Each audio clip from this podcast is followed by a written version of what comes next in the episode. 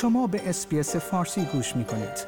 با رفتن به sbs.com.au به اخبار و گزارش های بیشتری دست خواهید یافت.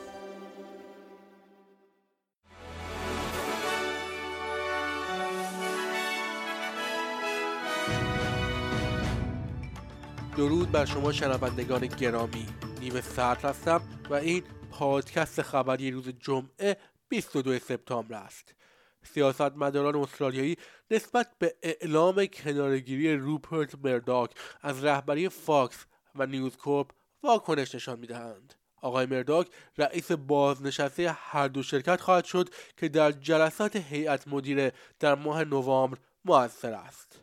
جیم چالمرز خزانه‌دار از مازاد 22 ممیز یک میلیارد دلاری بودجه رونمایی کرده است. اما می‌گوید انتظار نمی رود که این مازاد باقی بماند این اولین بار در پانزده سال گذشته است که دولت درآمد بیشتری نسبت به هزینه های خود داشته است استرالیا مذاکراتی را با مقامات هلندی برای پیگیری عدالت برای مسافران و خدمه هواپیمای ساقط شده MH17 خطوط هوای مالزی انجام داده است. استرالیا با هلند و اتحادیه اروپا برای هماهنگ کردن تحریم ها علیه سه نفری که توسط دادگاه منطقه لاهه در نوامبر 2022 به دلیل مشارکت در سرنگونی هواپیمای H17 محکوم شدند همکاری می کند.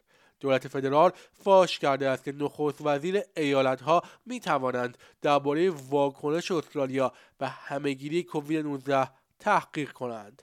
جیم چارمرز خزاندار از تصمیم دولت مبنی بر تشکیل یک تحقیق دوازده ماهه اما نه یک کمیسیون سلطنتی دفاع کرده است. عواقب تصمیم دولت فدرال برای جلوگیری از پروازهای اضافی از قطر ایرویز امروز در یک تحقیق سنا مورد بررسی قرار می‌گیرد این تحقیق از نمایندگان بخش کشاورزی شنیده است که می‌گویند تأثیر این تصمیم فراتر از مسافران و بلیت هواپیماست خدمات اضطراری قلمرو شماری برای شرط آتشسوزی فاجعه بار با ممنوعیت کامل ایجاد آتش در منطقه بارکلی آماده می شوند. دستور ممنوعیت کامل ایجاد آتش برای بخشهای وسیع از قلمرو شماری نیمه شب جمعه صادر شد. یکی از رهبران ارشد قبیله یول نو و فعال حقوق مدنی از قلمرو شماری می‌گوید که در همه پرسی صدای بومیان به پارلمان رأی منفی می‌دهد و استدلال کرده است که رأی بله گام دیگری به سوی همسانسازی است.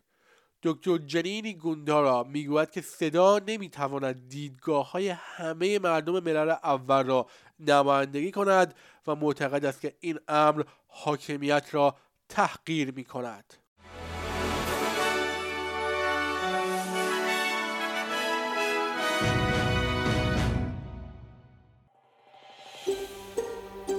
آیا می خواهید به مطالب بیشتری مانند این گزارش گوش کنید؟ به ما از طریق Apple Podcasts، Google Podcasts، Spotify یا هر جای دیگری که پادکست های خود را از آن می گیرید گوش کنید.